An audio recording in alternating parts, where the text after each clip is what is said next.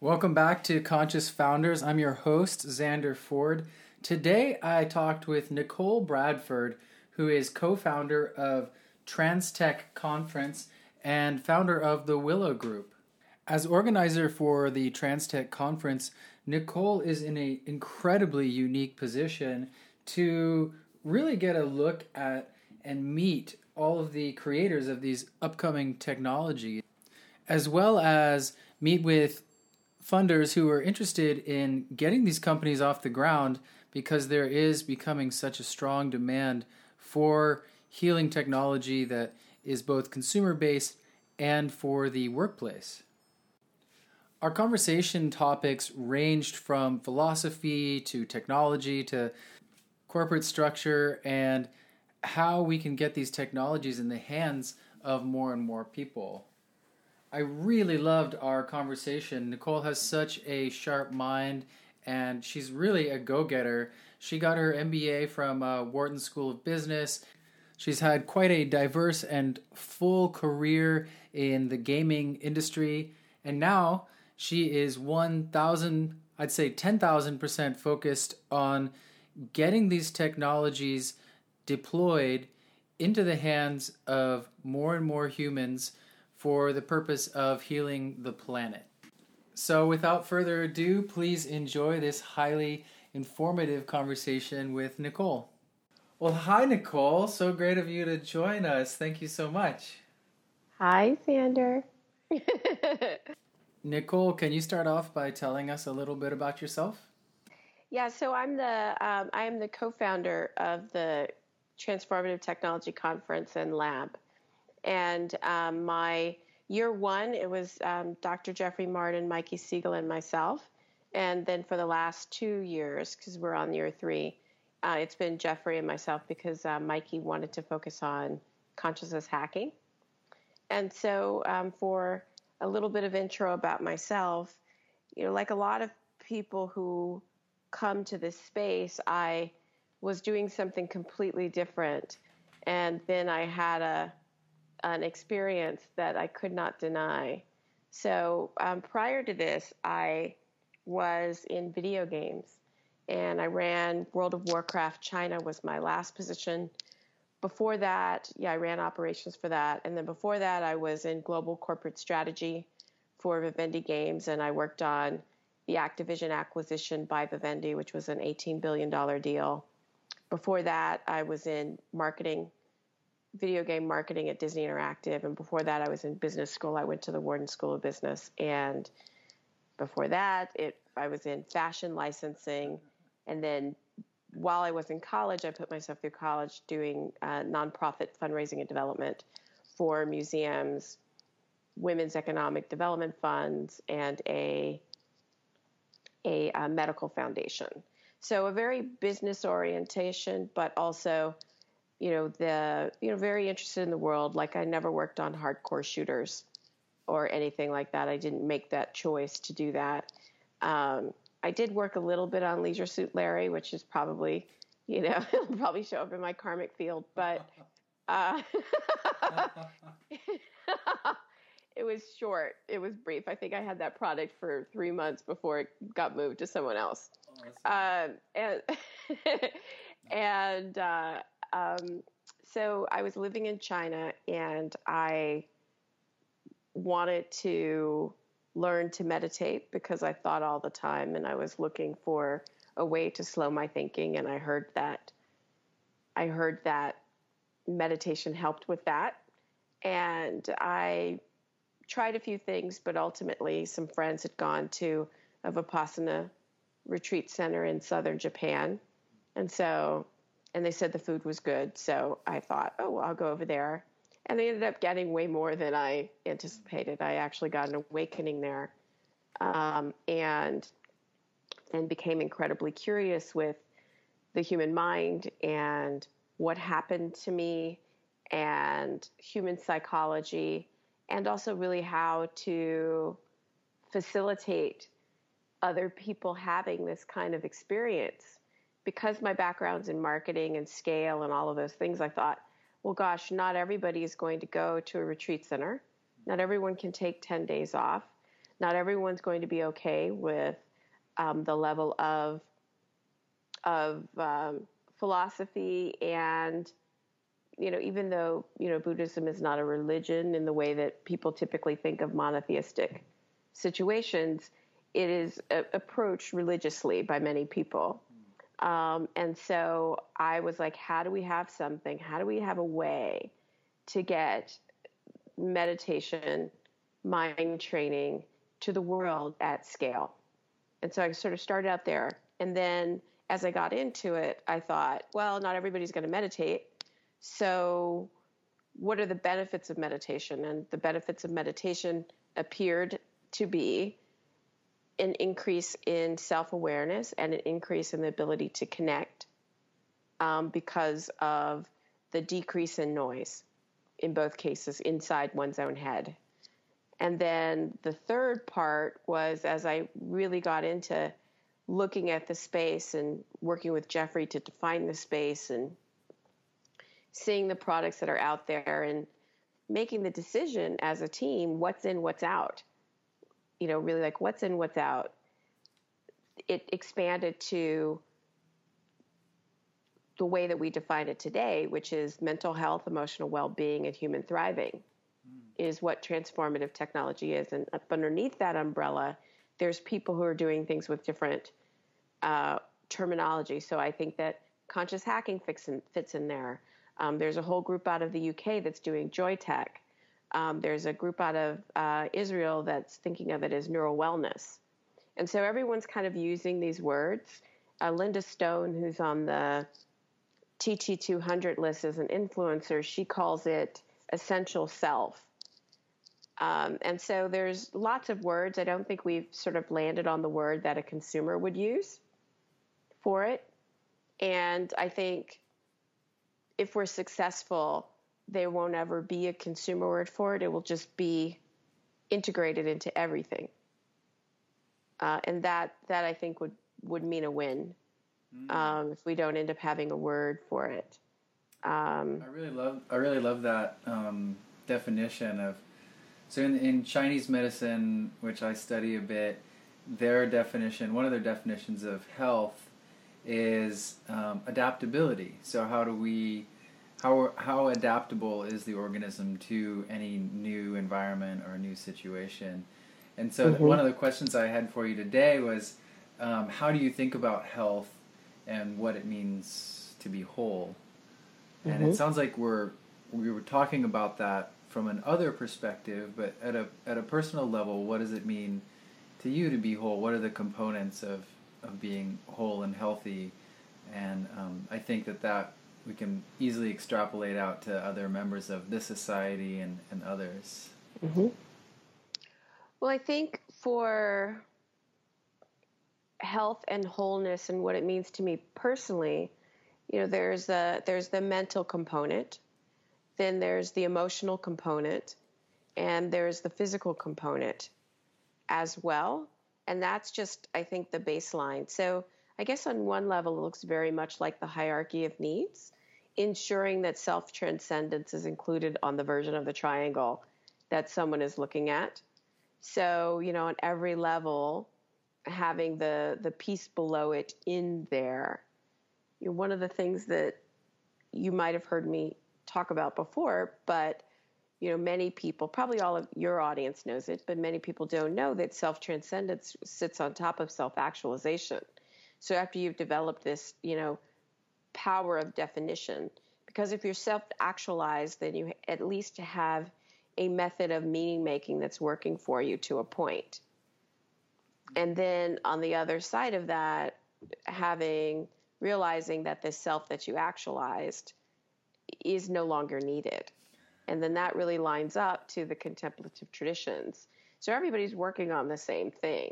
And so for for me, my definition of health is those things. Um, I recently have been thinking a little bit about the. Um, so you you probably know that we do the Finders course. And what I love about the Finders course is if you think about from a consumer standpoint, how people find what's right for them the that process is called search and discovery. And then you know, then the third step in that process in things like this, I think is fit. So, um, you know, across the board, the human development, intermodalities, search and discovery is a hot mess. It is so hard. You have to be in the right networks to get the like it's like you you have to be in the right networks just to find out about half the stuff. And if you find out about it, it doesn't mean that it's the right thing for you. It's like, for example, with meditation, you know, because one person does really well with mantras, deciding that mantras is your thing and doing it is a little bit like taking someone else's medication when you come to visit them for Thanksgiving. You know, just like picking a med- medicine bottle and stuffing it in your mouth. Like it's that random. Um, it reminds me of, of uh, Joseph Campbell's hero's journey, as as you know, as we we both sounds like we're both seekers of human knowledge and human uh, experience, and in Joseph Campbell's um, hero's journey, the hero has to go out and find the gift, right? Their their gift out in the world. They have to leave their tribe, find their gift, and then bring it back, bring that wisdom or gift or knowledge, whatever it is back to the tribe and share it with the tribe. And in some ways, the search and discovery is a process of seeking out what the gift is and oh, bringing it you back. Broke, you, yeah, I, I hear you, but also I, I disagree with you a little bit in that in all of those hero stories, the hero knows what he's looking for. Mm. He just has to go through a bunch of crap to get through it. but it's not like, but it's not like you where the situation we're in socially is that the heroes don't even know what they're looking for. Mm-hmm. You know, in the hero's journey, the witch says, "Go get the chalice," you know, and so then the hero has to go get the chalice mm-hmm. or go kill the dragon or whatever it is. They know what they're looking for, but you know where we are now is that people have no idea which gift is going to be their gift mm. in terms of like in order to give them a, a in order to raise them up to another level that then unlocks um, you know another part of themselves so they can actually find their inner gift. Because there's the there's the gift of the door and then there's the inner gift of what your contribution is. And the doors are you know mental physical emotional the gift of those doors that then you open that and then you get a different reality. Mm-hmm. And so the side of like, you know, like the finder's course, um, and I'm only using it as a point of departure. Yeah, no, actually, this is great. I was going to ask you about the finder's course. Anyway, maybe you can explain what it is to to our listeners so that they, they have a sense of of what it is and then how it could either help them or they could tell someone else about it and and what cool. its purpose, what its purpose is. Yeah. Cool. I'll I'll do that, and then that sort of ties into if any of your listeners are working on some of the pieces that I would that I would like to see in the world. Um, so what the Finders course does is it helps with search, discovery, and fit. So it's um, 26 different meditation and positive psychology techniques over an 18 week time period. Um, and it's, and you go through them. It's, you know, I, I call it running the gauntlet, you know, so it's like every week we change the cocktail, we change the mix of the meditation techniques. It is a, it is a overwhelming experience in the sense that it is incredibly intense. It's okay for beginners, but it's not for dabblers. Like if you are not, like if you're not ready to go, don't bother like, but if you're ready to go and if you want an awakening, like a first awakening, if we have a really high percentage of getting people to that place. Um, and but what we do is what the what the what the goal of the course is is to expose people to quite a few techniques in the big families of meditation so that they then can can feel what works for them so that then they can go off and do whatever it is they want so we ask so we don't do any religion, philosophy, history, dogma, none of that. It's like a clean instrument. We teach it very mechanistically. We won't answer questions that are related to theology, um, you know, or philosophy. So if someone's like, how does this compare to the ninefold path? It's like, we're not going to talk about, I mean, the eightfold path. We're not going to talk about that. You know, um, go find a religious scholar or go talk to your teacher. This is something completely different. This is just so you can feel it all. Um, because a lot of people are, you know, what's happening is there's a lot of taking other people's medication. There's a lot of people who are, they read a book and they, you know, they read a book and, or they have a friend or, you know, they see something in a movie and then they try that technique and it doesn't work for them. And so then they say it doesn't work for them. So, like, then the fastest, cheapest, easiest way to have an awakening, they miss out on. Or um, it doesn't work for them and they keep doing it, which I don't know which is worse. you know, like, and so, you know, the, so the finder's course is about solving search, discovery, and fit. And then it's stacked in a way where it's not just like a poo poo platter buffet, it's actually like stacked to um, create higher levels of awareness. And people take the course in groups of six. Um, and that's because there's, it's not just for you know support and friendship. Um, that's not actually why we started it that way, but it's become that. But it's they take it in groups of six because there are some techniques that are didactic, so you need pairs, uh, and then there's some techniques that are actually group techniques. And so it's actually a group meditation. Uh, that has turned out to be, you know, one of the what we what we what we did for um, a purpose ended up becoming a feature. There are people who two years out still meet with their group every week, and they're not in the class anymore.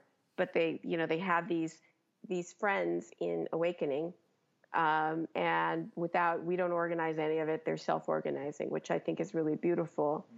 But, you know, it's the search, discovery, and fit process.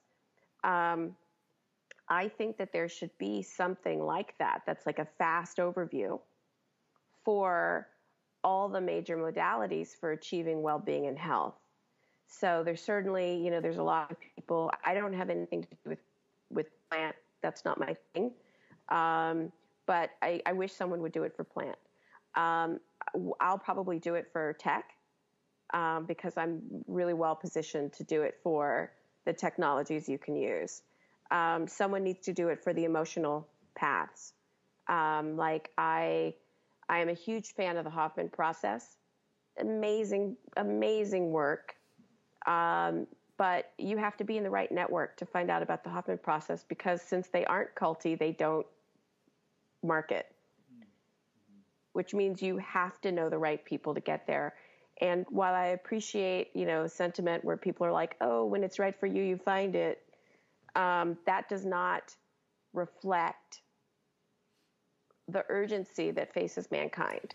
Yeah, that's a great segue into that's the statement of the urgency that faces mankind. How do you see all of the work you're doing? It sounds like um, from a talk I heard you give that most of the work you're doing is fueled from that sense of urgency that either we're going to have this future dystopia or future potentially utopia where uh, individuals are experiencing states of joy, happiness, abundance, and kindness, which can ripple out, or in the uh, opposite end of the spectrum, fear, uh, scarcity, etc. And so. Mm and so it sounds like you had a, your own insights as to what that um, those two futures and their rather binary view of things, but some combination of the two is is potentially more realistic. But what what uh, motivated you and motivates you um, to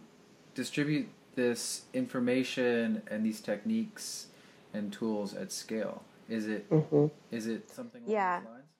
Yeah, I mean, we. I think. I think all the people of good heart need to have a sense of urgency, um, and I believe that we have roughly 15 years to have the groundwork that leads us toward. Like right now, we are moving towards either Starfleet or Hunger Games. Like that is what's happening. Starfleet or Hunger Games for our children and our children's children is happening right now.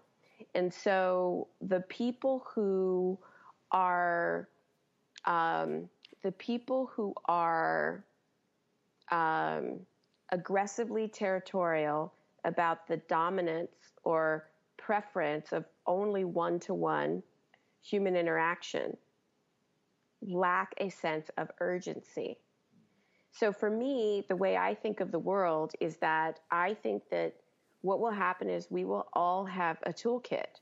And in that toolkit, there will be one to one interactions, there will be technology, there will be there'll be a mix of things because at different things in your different points in your life, you need different things. It's not going to be all tech or all people.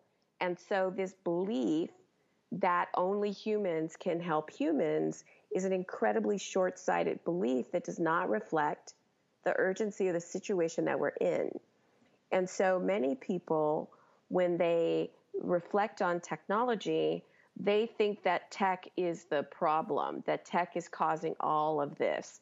And honestly, like the number of people that I talk to um, who are who have this sort of fantasy about what the past was like. Oh, in the old days and this and that. Well, I'll tell you what, as a woman and a woman of color, I'm not interested in the old days.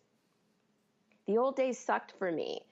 You know, death in childbirth, you know, yeah, like uh, my rights as a person, like like the old days, I have no interest in, and it was never good for me unless you go all the way back to some sort of African, you know, matriarchal society, and there was still a lot of death in childbirth, as well as predators. So, like, the future is the place that we're going, and we have a, a period of time, and I'm actually really optimistic.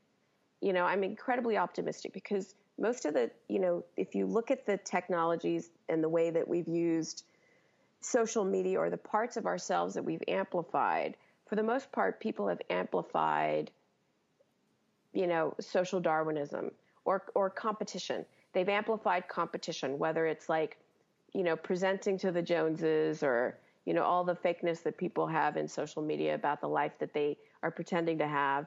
But the other thing that people forget is that everybody who is here today, everyone who is alive today, their ancestors were outstanding at collaboration and altruism and helping one another because it's only been in the last 300 years, probably, you know, you could say 500 to 200 years that a solo human could survive.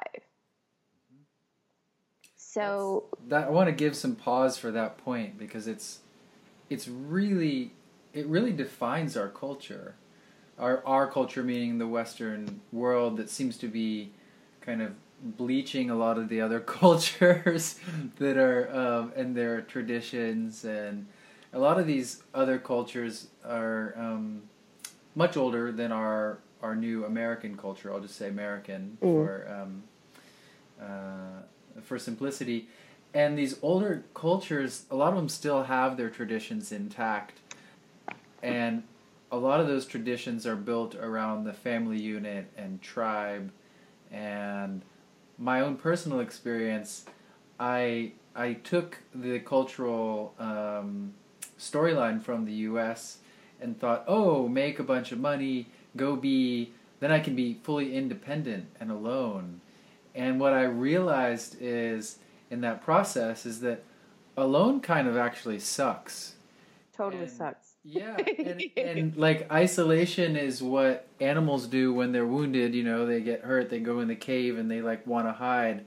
And it's really, I think, detrimental to the being, the human being, to be put in that situation. And uh, that's my, you know, part of my personal experience has been coming to understand that community and um, the interaction and helping and serving others is really what brings me a lot of joy. One of the things I still love my alone time. Don't get me wrong, but uh, to be able to to to thrive, we need a community.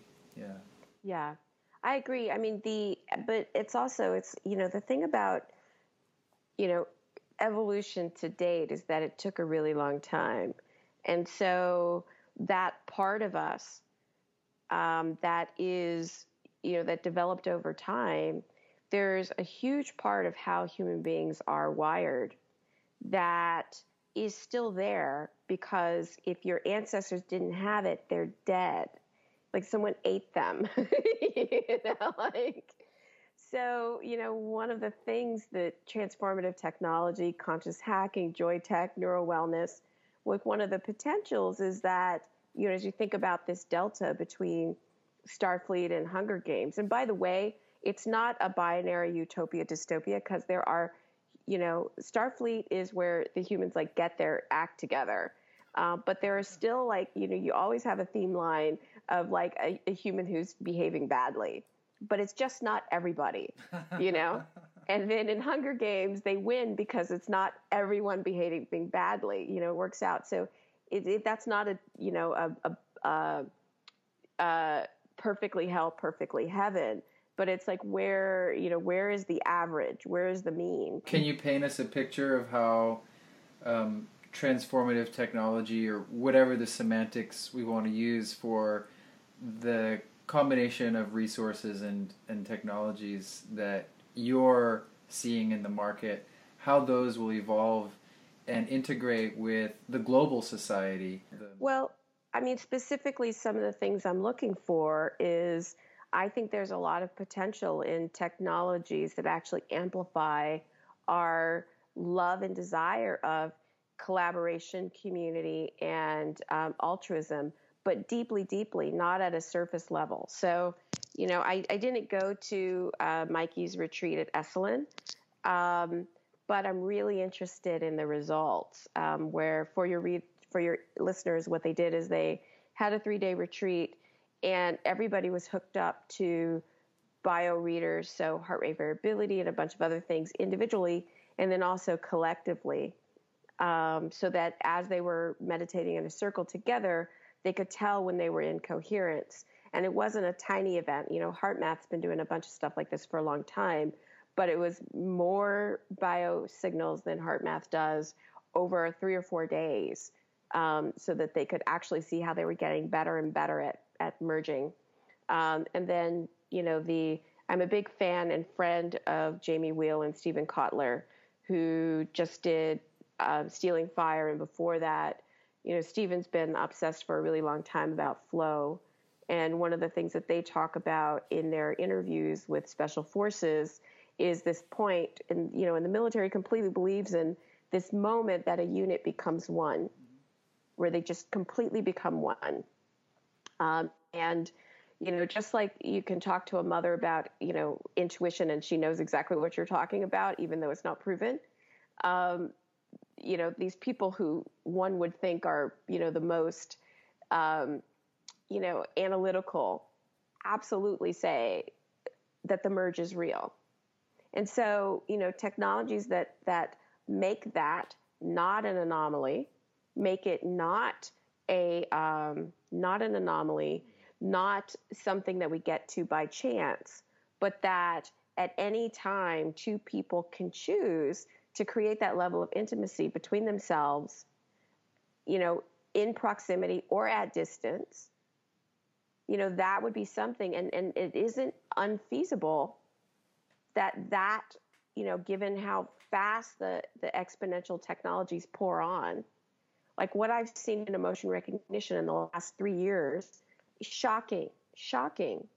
And so, you know, it isn't inconceivable that we could have something like that. So it's like, you know, what I'm looking for for the community uh, and from the community, um, you know, and for your listeners, because I imagine there's quite a lot of people like you who are tech savvy, super smart, um, ridiculously good looking. No, oh, just kidding. Um, thank you. For our and, listeners, uh, I'm blushing. um, you know, but people of good heart and ability. You know, I'm looking for people using technology to amplify our other characteristics. Should be possible. I'm looking for people who are willing to create um, finders course survey courses in the other modalities. You know, because like right now in some of these things, like people are running around trying a bunch of stuff and there's no structure or framework to their experimentation, uh, which is fine. You know, that's that's that's fun, but in terms of time, it's not efficient. You covered so much in the in the last I don't know couple of minutes there. I just wanted to to share with you some of my thoughts. On, yes. On that. Yeah, I, I know. I'm like I'm like a. It's, it's so great. Your your depth and breadth of knowledge is fantastic, and and I could. I mean, honestly, I feel like I could talk with you all day long about this stuff.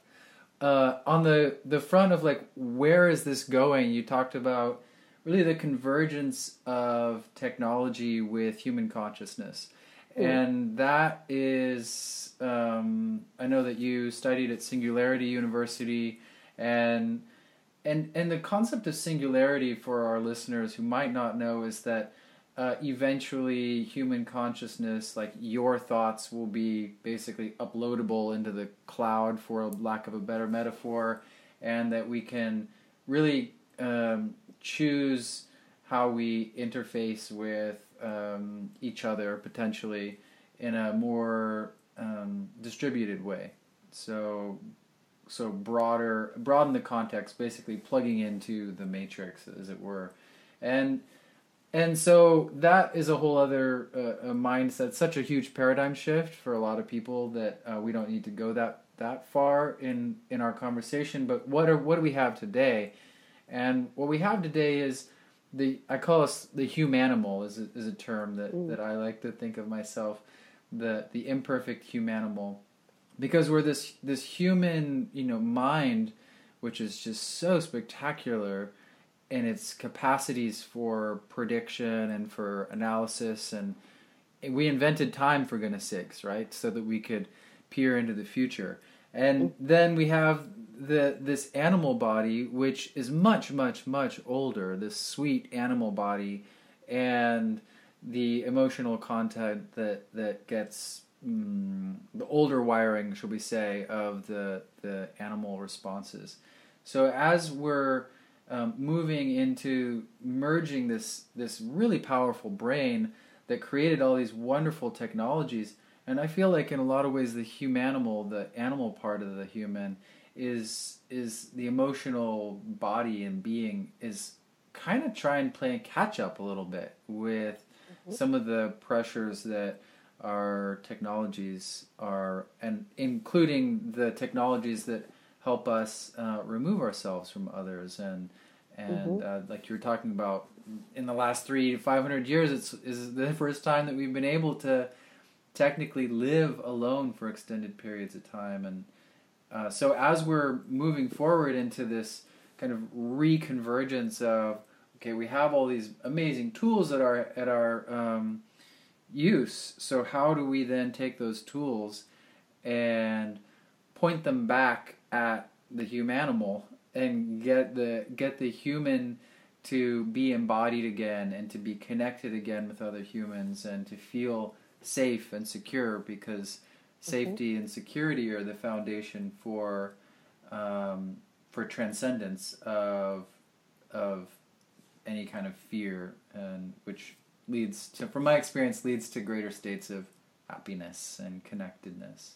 So circling back to um, from my ramble back to your very clear understanding of what the technology is and the uh, the future landscape of how this technology is going to um, integrate with our future, our current and our future societies. It sounds like we've got the emotional component, the mental component, and the physical component.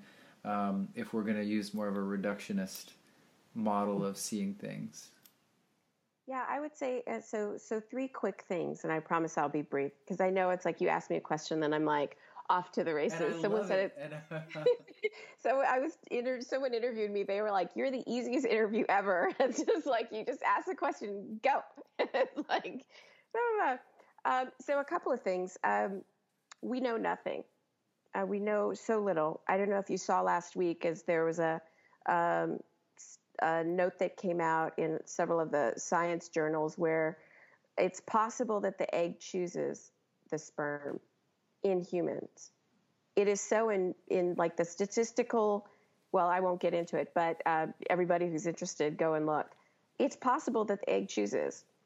The entire like everything that we've ever been taught in biology is that the egg just sort of like lays there docile, and then this you know, and the, then this the first the first one who wins the race, which is a very competitive orientation, gets in. But now they think that the human egg might choose. So it's like we know nothing about biology. The second part is yes, I did go to Singularity University, and where I differ a bit is that I'm not a transhumanist. I'm not interested in uploading my brain into a computer. I am interested in enhancement. Um, I'm interested in expanding the mental and emotional capacity of humans, and I'm interested in the the like we haven't gotten anywhere near the capacity of our current vehicles. Like we haven't even begun to max out our mental capacity. We haven't even begun to really like, you know, really push into what our emotional capacity can be, our physical capacity. You know, it's like like this this thing, the these bodies that we have um, on every level, we have not even begun to max that out. And so I'm really interested in that. Um, and so, you know, a friend of mine actually said the other day, he said, I'm not transhuman. I'm not into transhumanism. I'm into ultrahumanism. Uh-huh. And I was like, oh, I kind of like that. Uh-huh. Um, and so I, I think that probably is a, a good description of where I am at. Um, and so, you know, I think that from that standpoint, all the pieces of technology um, that you you know surface back, all of them have applications, and we should be pushing on all of them um, at the at the same time. Awesome. It feels like we covered a lot of philosophical questions, and I know that I do have a segment of my um, listenership that is really interested in the gear, you know, like the technology, because it's because we're we're a fairly product focused uh, culture, and we're also I think a lot of humans do well when they can hold something in their hands and like in their paws, you know, in our paws, and get our get our claws into it and and feel um, you know associate a physical object with an experience.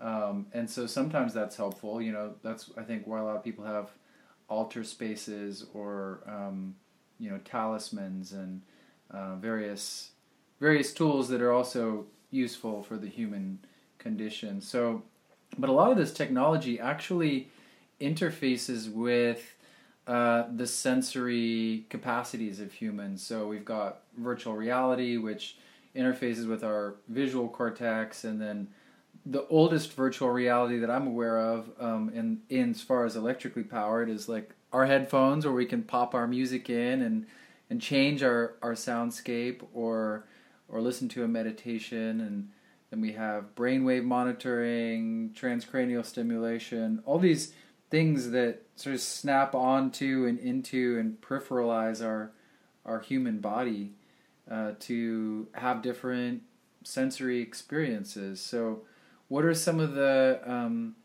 my personal interest and focus is in how virtual reality can impact uh, virtual reality being the goggles right now that we strap on and change our visual and auditory environment how those can impact um, humans who might be experiencing PTSD or some form of just total you know their their bodies are starting to give out because their minds are in lock or their emotions are are spinning wild and um, to a point where they're they really are suffering a lot. So, what are your some of your your um, if you can give an overview for our listeners as to what some of the technologies are out there that are up and coming and really mm-hmm. interesting, since you have such a unique perch to to see all these technologies.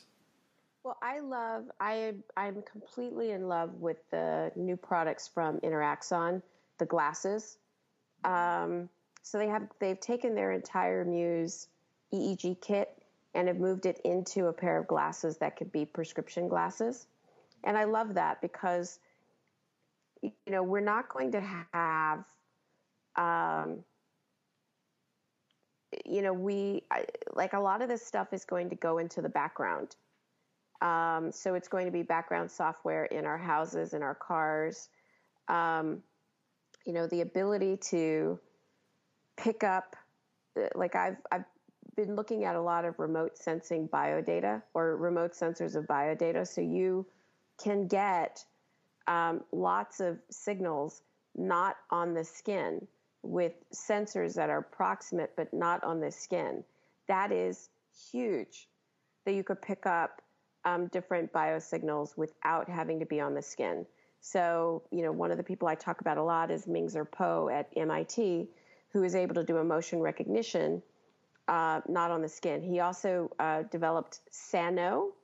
Uh, no, now it's called Cardiio. They changed the name, but it's heart rate variability off the camera phone. You just put your finger on the camera phone, and he was one of the first to do that. And so, um, you know, the the ability to pick up bio data is going to go into the background.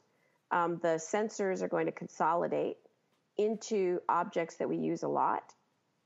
Um, so we're going to have a pair of glasses uh, or eventually a contact.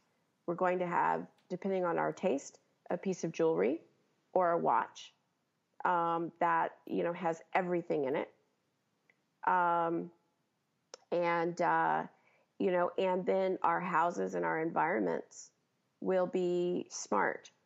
Uh, and they'll be able to pick up all of that, and then that will consolidate into an image or a profile a you know a mental, emotional, physical, digital selfie of who we are, and um, assuming and and working towards getting the proper privacy and ethics in place, those selfies will be incredibly useful to us in terms of looping back to the very beginning of the conversation, increasing our level of self awareness, increasing our ability to connect with one another, you know, especially if the, you know, the product people of good heart who listen to your podcast start to think about how we use technology to amplify these other aspects of our nature.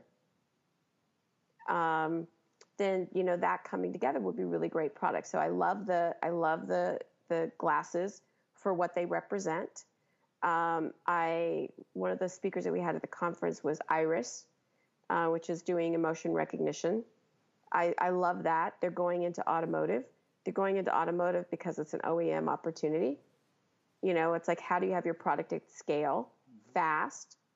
Um, because as the cars, as we stop driving these cars, they're going to become a fourth space. So if first space is your house, second space is your job or school, third space is your community activity. It might be your gym, your yoga studio, whatever.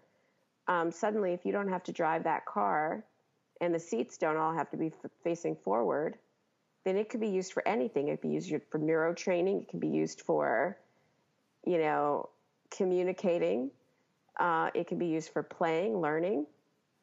Um, so there, the, so so I like Eyeris, which is a company today for what it represents for tomorrow. Um, I really like. I love the Oura Ring um, because it just gives really great sleep. And if you can't sleep, I mean, gives great sleep. Um, it's a great sleep tracker because then you can also figure out what's causing you not to sleep. And if you can't sleep, you are screwed across the board. There's no well being if you can't sleep, no matter how smart or talented you are. Um, and so I really love that ring, and they're actually one of the best, you know, uh, trackers out there um, I'm I am really interested in I'm interested in the people who are pulling together programmatic things. Um, I haven't done it yet, but I'm you know I'm interested in doing the 40 years of Zen. Um, you know because they're doing you know intense alpha gamma training. So I'm curious about those types of things.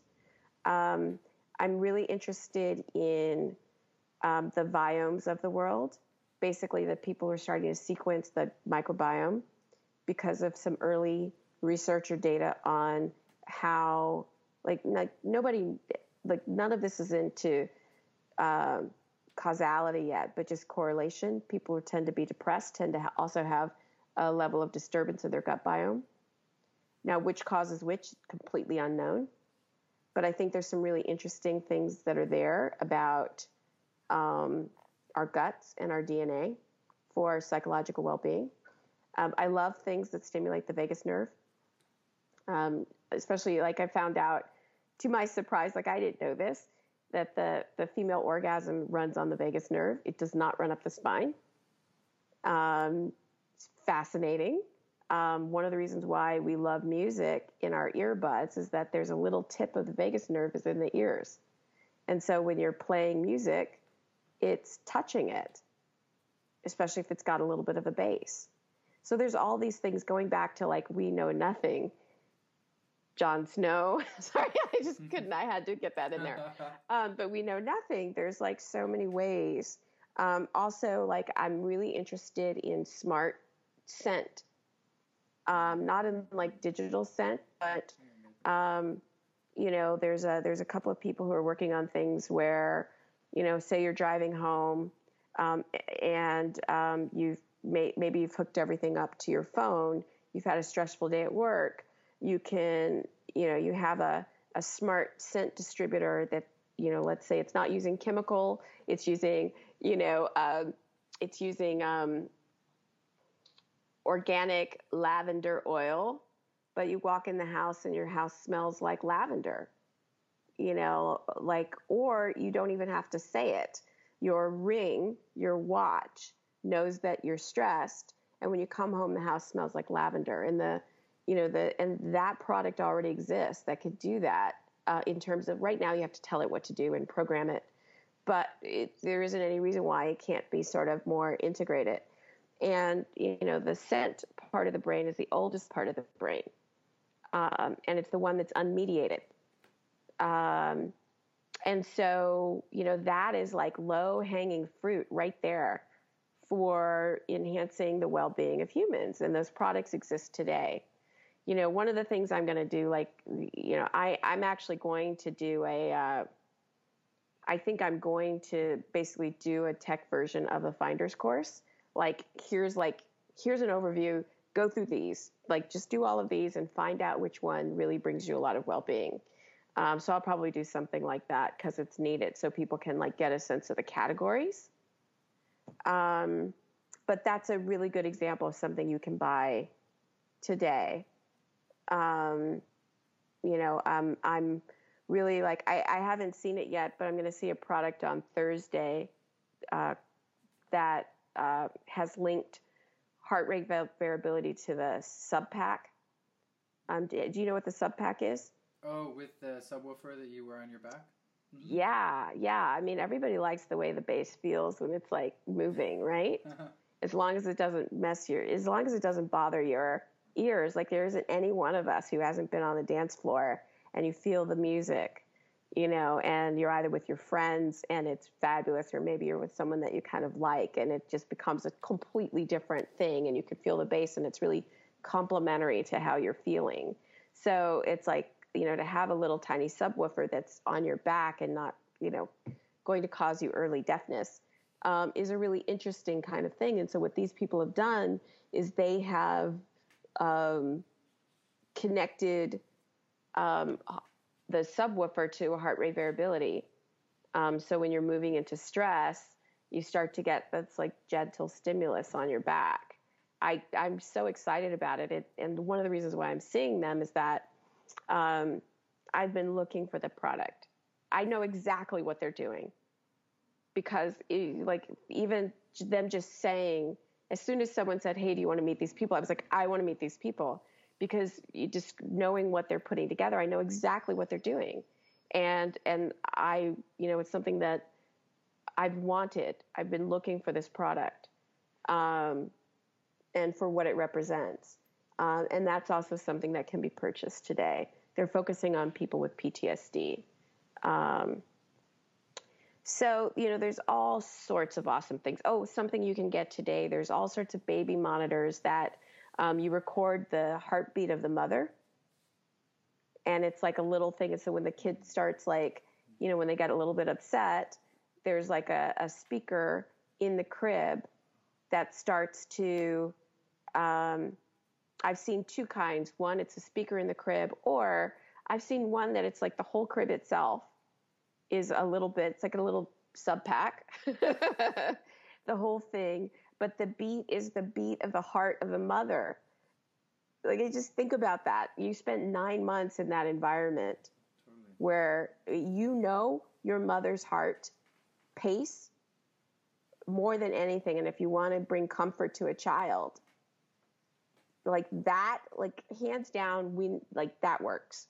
You can do that today. Um, and that's an example. Like it doesn't require like uploading ourselves to a computer. Like we can do that stuff right now. It's incredible all these technologies that people are, that inventors, really creators, are coming up with, and that's one of the powers of of this human being is our ability to create, thanks to our opposable thumbs and large forebrains.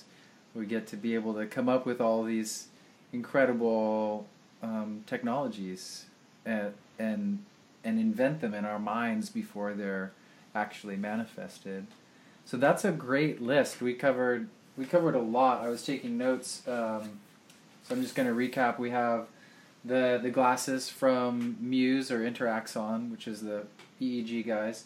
Um, who I actually met Ariel uh, before they were launching at a at an event. Anyway, um, and we have the environment in the house. So our first, second, third, and fourth environments, um, which is interesting. I hadn't heard uh, environments referred to as that, but it makes sense. Like where do we spend our time, and let's classify and rank them.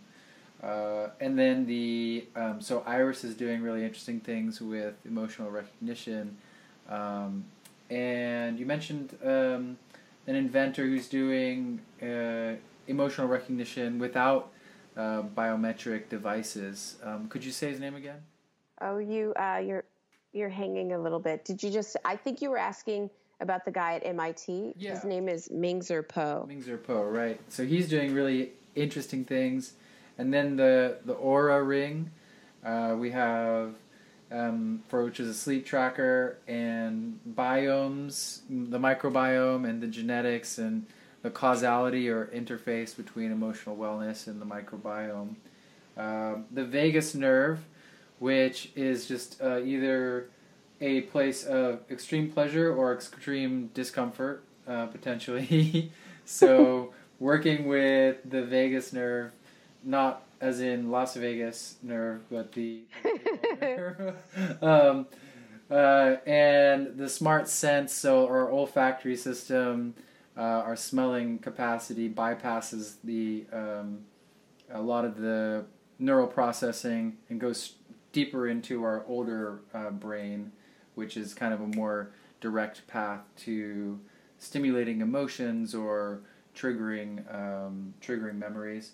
The and then the um, I have here a, a tech version of your product, uh, which is potentially enabling people to go through a sequence of discovery of uh, different modalities for calming and stilling the mind, which then can enable clear thinking and perception and connection.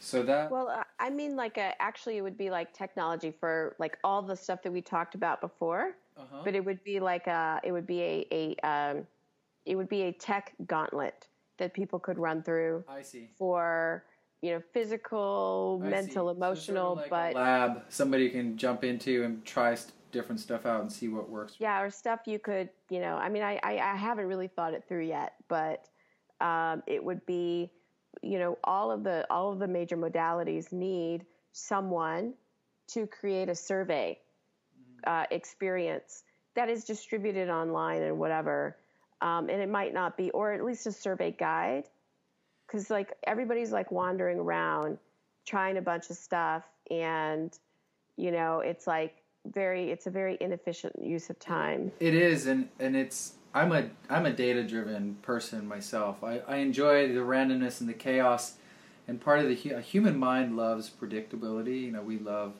to to find patterns. I believe it's like for me anyway. My, my own personal my personality loves to find patterns and rhythm and structure and make sense out of chaos. It's like it's just so much fun. And so as I'm thinking about all these technologies and about the human condition, um, in this culture specifically, if I narrow it down to the American culture, because that's a limited variable, um, still pretty broad. But how? What are the common denominators that potentially can have a really positive impact on human well-being, which is of itself a difficult thing to classify human well-being. But what what are the, the common some of the most powerful modalities like your technology is trying to address this question i believe is what are some of the most powerful technologies that work for people and since people are varied you're going to have different applications of technology that work for the different people mm.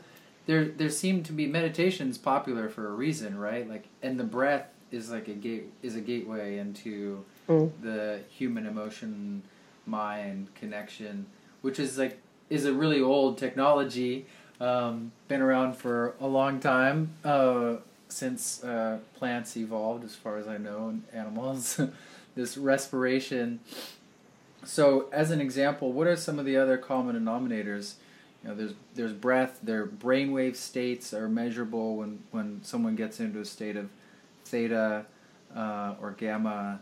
Then they tend to have more relaxed state of being what are what are some of the other kind of if not modalities of achieving these states of relaxation? How can we um, what are some of the, the states of mm, measurable um, measurable states of relaxation and health? Um, you know i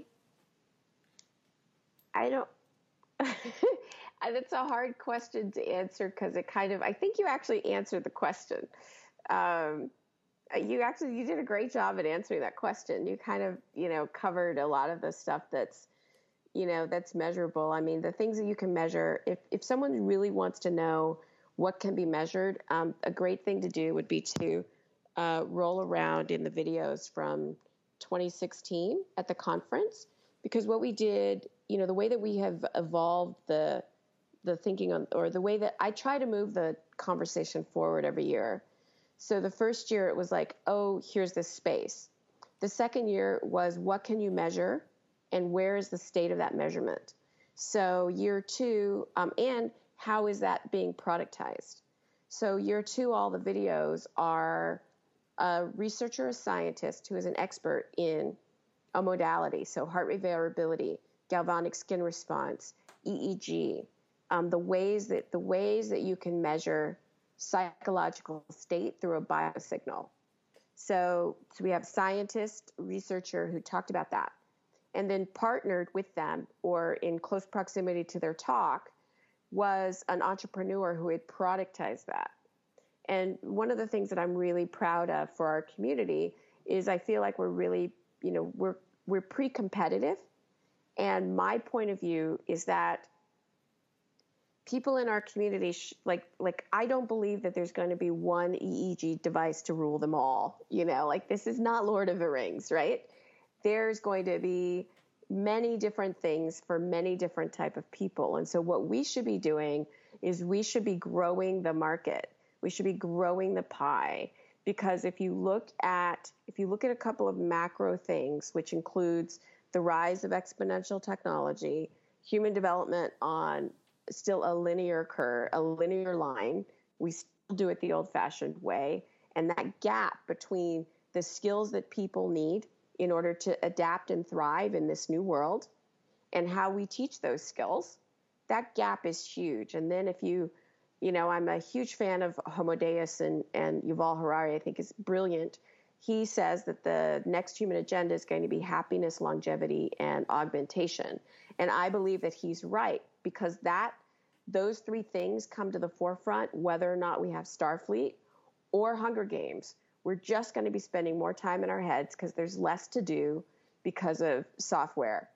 So, with that, um, there is the number, the products and the companies to fill that gap, and the and the sustainable businesses with products and so hardware and software that really truly help humans fill that gap those are needed. And so, what was really beautiful about our conference and our community is that our people are not um, are not hoarding their knowledge. Like the second year, these guys got on stage and they were like, "We tried to productize this. This is all the ways that it was hard. You know, that someone doesn't have to recreate the same. It doesn't have to have the same pain points in like figuring it out." And so, for anyone who's really interested in like what are the ways to do it, if you go to the 2016 videos and roll around in that and watch them all, by the end of it, you will know the absolute current state of the of the discipline. Our, though it is a year ago. For our listeners, what's the website for TransTech? Okay, it's uh, www.ttconf.org. So transtechconf.org, ttconf.org. Um, and we just put up the videos from 2017. And 2017 was about how does this matter in life? Like, how does it actually show up? So, like, you know, one of my favorite talks, uh, I mean, I love them all, but one of my favorite talks was Mary Lou Jepsen, who I have a complete crush on. you know, like, like, like she's so mind blowing. I think she's so amazing. Um, but you know, she's miniaturizing fMRI, which will revolutionize healthcare. Um, and the stuff that she's, she's increasing the resolution on an fMRI and miniaturizing it. And this is the woman who played a core role in miniaturizing or, or taking the cost out of laptops. She was on the $100 laptop 15 years ago, got it down to $100 when laptops cost $10,000. So, you know, I would never bet against Mary Lou. That's like a bad, that's like, that's betting against Mary Lou is like going into a, you know, if you play video games, it's like going into a dungeon without a healer. It's just stupid, you know, like she's just amazing. And so, but the side effect of being able to miniaturize fMRI, one of the things that will come out of it, in addition to revolutionizing healthcare, um, is um, the ability for me to think a thing and then to airdrop it to you. And what's really interesting about that, if you think about that, like right now, we don't really teach visualization. Like if you're in certain communities and if you're on a spiritual path, you might learn visualization. But in a future where it is actually tangible for me to like, you know, think about how I think a think about a business idea or a product and to want to send it to you in the clearest way possible you actually have this future where visualization becomes a core skill set for navigating that future so that I can communicate more clearly to you because I can, you know, send you really clear images. And, you know, and then it all goes, you know, everything loops together. It's like the mandala as a meditation device is essentially taking a picture with the mind, holding the image in the mind until it dissolves, then reestablishing the picture. It's a concentration training, but it also you also get really good at establishing those pictures. So here we have an example of a technology. Then this goes back to the middle part of the conversation about using technology to amplify other things than you know social competition. So you have a technology that one will improve our abilities of concentration. You know, in this world of where everyone's talking about distraction people will be incented to do it and it will so it'll, so it'll improve your ability to visualize guess what if you can visualize an image of how a product should look your ability to visualize um, you know in the way that visualization is used in motivation and goal setting and you know even law of attraction for people who are into that um, all these things that have, have been considered airy fairy you know, or Tony Robbinsy. I like Tony Robbins, by the way, but all of these things that people discredit in the wider world will become the essential skills for success. And that is like, you know, so that's why I think we have a chance. We have a chance because of things like that. Mary Lou is only one representation of a very wide field of people moving in this place. So I guess if I were to say to any of your um, any of your listeners who not only use products but have the skills and abilities to build them or not only you know are in companies but have the skills and abilities to build companies. It's like get in the game because don't choose in this future. Like you, it's like like everyone who, like the the Starfleet versus Hunger Games. It's like the Force, right? Like you know, what side of the Force are you on? Where are you going? You don't get to default on this because all of humanity is at stake. You have a lot of passion, and I love it. I love your passion. I love your enthusiasm about this. You're so motivating for for for me. I mean, I just want to like go start a new S corp like tomorrow. Like I'm I'm just you know, get in the game. I, I love your your um, terminology and your passion for this. It's so wonderful. It really comes across in the way. Thank you. I've found that in my experience as a salesperson and business development guy, that one of the um, things that salespeople can do is they translate. They're kind of they're translators. I think that you're a really good translator of this technology that's coming out of uh, kind of counterculture in a, in a lot of ways. Um, even though it's blended with you know tech and and kind of in Silicon Valley, a lot of the people who are coming up with this culture, you know, you wouldn't see them suited up in a conference room unless they have to, and then they're still got long hair and it's tucked, you know, pulled back. But but a lot of these people are are revolutionaries, and that in order for a paradigm shift to really occur in a fairly conservative society where people are still clinging to their beliefs of what's real, and for example, in the healthcare environment that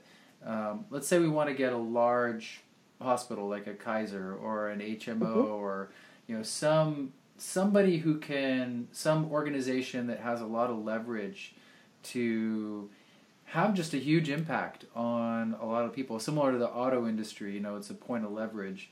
Um, what are some of the um, or what do you think it's going to take to penetrate like traditional healthcare systems or providers? And penetrate might not be the right word but you know help them understand the value of this it's going to need to be data driven science based um, there's going to have to be some sort of you know white papers etc and then clinical trials beyond that like it does it going to have to save them money fundamentally like for example mm-hmm. um, meditation. A friend of mine has an, an application in Stanford Hospital to reduce uh, pain and anxiety in children using the breath based um, virtual reality meditation. Chris Smith, I don't know if you know him, but he's great. Mm. So he's great. Yeah, and so like that's a perfect example. They got white papers and they're coming out and they're seeing clinical data, and so we're going to need more of those. You said broaden the pie earlier. We're going to just need. Is it going to take more of those? And what are the what are the are they going to be economic drivers? That... Yeah. Well, the, those people are showing up, and then I, I want to, and I'll tell you about what that is and what it takes for people to get in there. But one thing that I want to put out really at the beginning is that there's a lot of people who conflate uh, making money as a person with uh, making money as a company. I think it's good for companies to make money. And the reason why I think it's good is because one, it shows that they've got par- product market fit, that they're actually serving someone. Because there's a difference between, you know, sort of like a loosey goosey, oh, that's great, and someone actually putting their money down for it. So I think, you know, in the, again, looking at being able to fill the gap between how human development is done today and, you know, the need that we have we need real companies that can stand the test of time and that can actually like fill in they'll, be the, the, the, the companies that um, will address the, the, the homo deus future that's coming. And so one so if you can sell your product to people and they give you money for it it means that you found product market fit. Two if you can sell your product to enough people that you can hire people then that means that you have a sustainable business where you can employ the people of good heart so that they can support their families, send their kids, you know, support their families, whether they live in Silicon Valley or Boulder or wherever they live. you know, like people, there's so many people who want to work in this sector, but they have obligations, they have mortgages.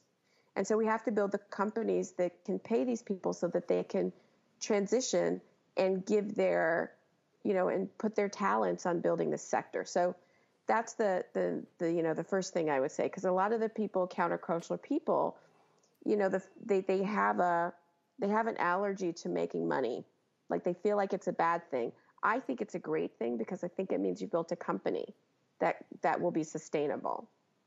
Um, so that's so that's that's one aspect of it from the creator side. How about from the the buyer side? What kind of um, motivation or insights or yeah so the second part is that you know this year marked what was interesting about this year is it, it's a, there are three things that happen one focus capital showed up. So these are people who say i want to fund transtech so that before there were people who were interested and you know around the world there's like onesie twosies in you know accelerator batches here and there focused on transtech um, but it was like you know one thing in a portfolio. This is the first year that people have showed up uh, saying TransTech uh, in a sizable amount. I mean, actually, uh, um, uh, Jazz was before, but they they have a medical layer that they want. Um, but just so this is the first year of focus capital on TransTech, JoyTech, Neuro Wellness um, not necessarily with a medical layer. Second thing that showed up were uh, it's the beginning of like the AAA professionals from like the services. So, you know, you're a good example of a AAA professional from business development and sales. Um, there's a, a, group that is, you know, developing in the UK um, where they're all um, people who worked at, you know, Saatchi and Saatchi, WPP, like the people who know how to tell the stories are now interested in in moving people towards products that don't just address their wants but address their needs. Bo um, Shao describes this perfectly in the difference between uh, wants and needs. It's like you know, want is the difference between sugar and nutrition, sex and connection. And so it's okay to fill someone's wants, but is the product actually designed to also fill their need? And so the people, you know, everything is telling stories. And so now that the AAA storytellers are showing up in the field wanting to contribute their talent to telling these stories, you know, that is just one example. Um, and then the third part is the um, big HR, which uh, is, you know, these are the, the the large company HR systems because some of the most innovative people in the space, which if you had told me this like three years ago, I wouldn't have known it was possible. But because healthcare costs are accelerating in across the board, because in the U.S.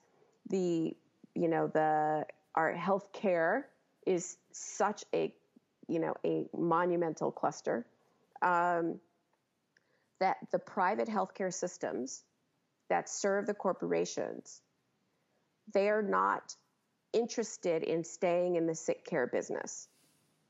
They want to be in the healthcare business because their incentives are they want you at work, they want you to be healthy so that you are at work, so you are working.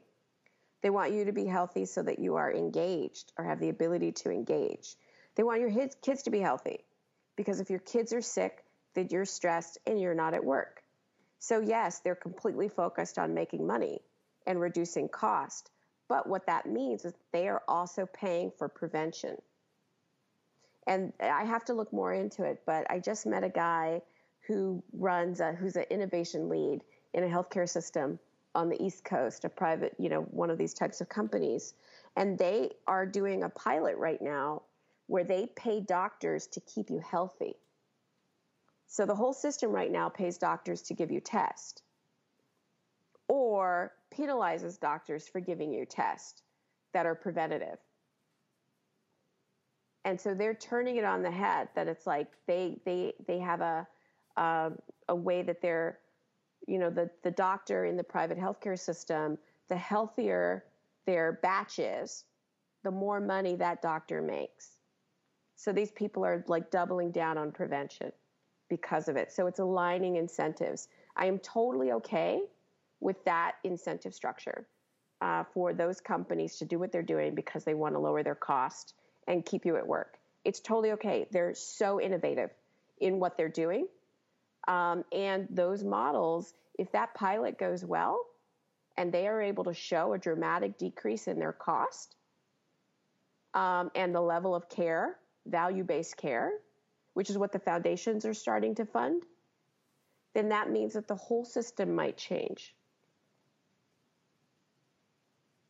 And oh, and then to answer your question, there's a couple of things. Like if someone has the hope to serve a large healthcare system, they need to be able to do things like um, they have to be able to handle the privacy requirements.